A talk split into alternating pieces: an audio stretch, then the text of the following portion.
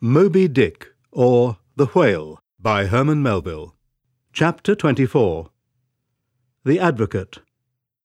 As Queequeg and I are now fairly embarked in this business of whaling, and as this business of whaling has somehow come to be regarded among landsmen as a rather unpoetical and disreputable pursuit, therefore I am all anxiety to convince ye, ye landsmen, of the injustice hereby done to us hunters of whales. In the first place, it may be deemed almost superfluous to establish the fact that among people at large, the business of whaling is not accounted on a level with what are called the liberal professions. If a stranger were introduced into any miscellaneous metropolitan society, it would but slightly advance the general opinion of his merits were he presented to the company as a harpooneer, say. And if, in emulation of the naval officers, he should append the initials SWF, sperm whale fishery, to his visiting card, such a procedure would be deemed preeminently presuming and ridiculous. Doubtless, one leading reason why the world declines honouring us whalemen is this they think that, at best, our vocation amounts to a butchering sort of business, and that, when actively engaged therein, we are surrounded by all manner of defilements. Butchers we are, that is true, but butchers also and butchers of the bloodiest badge have been all martial commanders whom the world invariably delights to honour. And as for the matter of the alleged uncleanliness of our business, ye shall soon be initiated into certain facts hitherto pretty generally unknown, and which, upon the whole, will triumphantly plant the sperm whale ship, at least, among the cleanliest things of this tidy earth. But even granting the charge in question to be true, what disordered, slippery decks of a whale ship are comparable to the unspeakable carrion of those battlefields from which so many soldiers return to drink in all ladies' plaudits? And if the idea of peril so much enhances the popular conceit of the soldier's profession, let me assure ye that many a veteran who has freely marched up to a battery would quickly recoil at the apparition of the sperm whale's vast tail fanning into eddies the air over his head. For what are the comprehensible terrors of man compared with the interlinked terrors and wonders of God?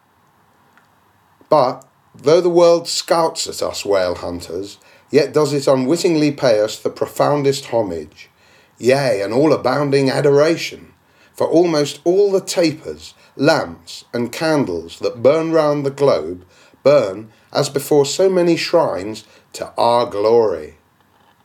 But look at this matter in other lights, weigh it in all sorts of scales, see what we whalemen are and have been. Why did the Dutch, in De Witt's time, have admirals of their whaling fleets? Why did Louis XVI of France, at his own personal expense, fit out whaling ships from Dunkirk and politely invite to that town some score or two of families from our own island of Nantucket? Why did Britain, between the years 1750 and 1788, pay to her whalemen in bounties upwards of one million pounds? And lastly, how comes it that we whalemen of America now outnumber all the rest of the banded whalemen in the world, sail a navy of upwards of 700 vessels, manned by 18,000 men, yearly consuming 4 million of dollars, the ship's worth at the time of sailing 20 million dollars, and every year importing into our harbours a well-reaped harvest of 7 million dollars. How comes all this if there not be something puissant in whaling? But this is not the half. Look again. I freely assert that the cosmopolite philosopher cannot, for his life, point out one single peaceful influence which within the last 60 years has operated more potentially upon the whole broad world, taken in one aggregate, than the high and mighty business of whaling. One way and another, it has begotten events so remarkable in themselves and so continuously momentous in their sequential issues that whaling may well be regarded as that Egyptian mother who bore offspring themselves pregnant from her womb. It would be a hopeless, endless task to catalogue all these things. Let a handful suffice. For many years past, the whale ship has been the pioneer in ferreting out the remotest and least known parts of the earth. She has explored seas and archipelagos which had no chart, where no Cook or Vancouver had ever sailed. If American and European men of war now peacefully ride in once savage harbours, let them far salute to the honour and glory of the whale ship, which originally showed them the way and first interpreted between them and the savages. They may celebrate as they will the heroes of exploring expeditions, your cooks, your Krusensterns. But I say that scores of anonymous captains have sailed out of Nantucket that were as great and greater than your cook and your Krusenstern. For in their succorless empty handedness, they, in the heathenish sharp waters, and by the beaches of unrecorded Javelin Islands, battled with virgin wonders and terrors that Cook, with all his marines and muskets, would not willingly have dared. All that is made such a flourish of in the old South Sea voyages, those things were but the lifetime commonplaces of our heroic Nantucketers. Often adventures which Vancouver dedicates three chapters to these men are counted unworthy of being set down in the ship's common log. Ah, the world! Oh, the world! Until the whale fishery rounded Cape Horn, no commerce but colonial, scarcely any intercourse but colonial, was carried on between Europe and the long line of the opulent Spanish provinces on the Pacific coast.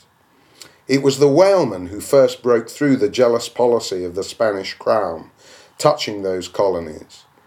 And, if space permitted, it might be distinctly shown how from those whalemen at last eventuated the liberation of Peru, Chile, and Bolivia from the yoke of old Spain, and the establishment of the eternal democracy in those parts.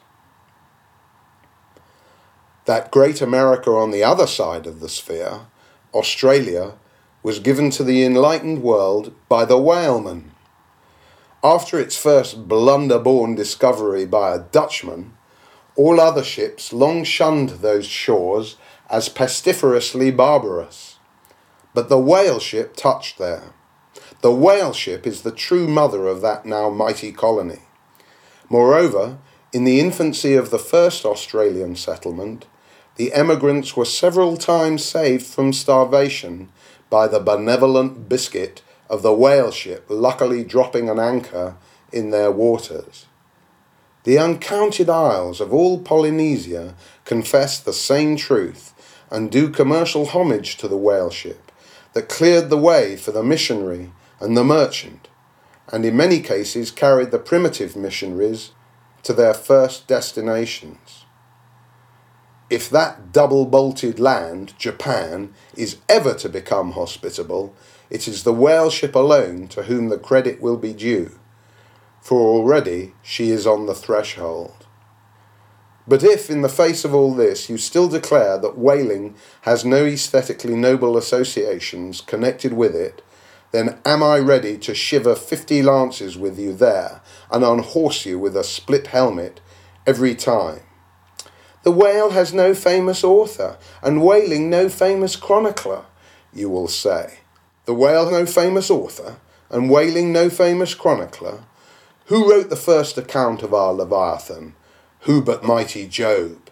And who composed the first narrative of a whaling voyage? Who, but no less a prince than Alfred the Great, who, with his own royal pen, took down the words from Ohthere, the Norwegian whale hunter of those times? And who pronounced our glowing eulogy in Parliament? Who but Edmund Burke? True enough, But then whalemen themselves are poor devils. They have no good blood in their veins. No good blood in their veins. They have something better than royal blood there. The grandmother of Benjamin Franklin was Mary Morrel, afterwards, by marriage, Mary Folger, one of the old settlers of Nantucket and the ancestress to a long line of Folgers and harpooners, all kith and kin to noble Benjamin, this day darting the barbed iron from one side of the world to the other. Good again, but then all confess that somehow whaling is not respectable. Whaling not respectable? Whaling is imperial. By old English statutory law, the whale is declared a royal fish. Oh, that's only nominal. The whale himself has never figured in any grand imposing way. The whale never figured in any grand imposing way. In one of the mighty triumphs given to a Roman general upon his entering the world's capital, the bones of a whale, brought all the way from the Syrian coast, were the most conspicuous object in the symboled procession. Grant it, since you cite it, but say what you will, there is no real dignity in whaling. No dignity in whaling? The dignity of our calling the very heavens attest. Cetus is a constellation in the south. No more. Drive down your hat in presence of the Tsar and take it off to Queequeg. No more. I know a man that, in his lifetime, has taken 350 whales. I account that man more honourable than that great captain of antiquity who boasted of taking as many walled towns. And as for me, if, by any possibility, there be any as yet undiscovered prime thing in me, if I shall ever deserve any real repute in that small but high hushed world, which I might not be unreasonably ambitious of, if hereafter I shall do anything that, upon the whole, a man might rather have done than to have left undone, if at my death my executors, or more properly my creditors, find any precious manuscripts in my desk, then here I prospectively ascribe all the honour and the glory to whaling. For a whale ship was my Yale College and my Harvard.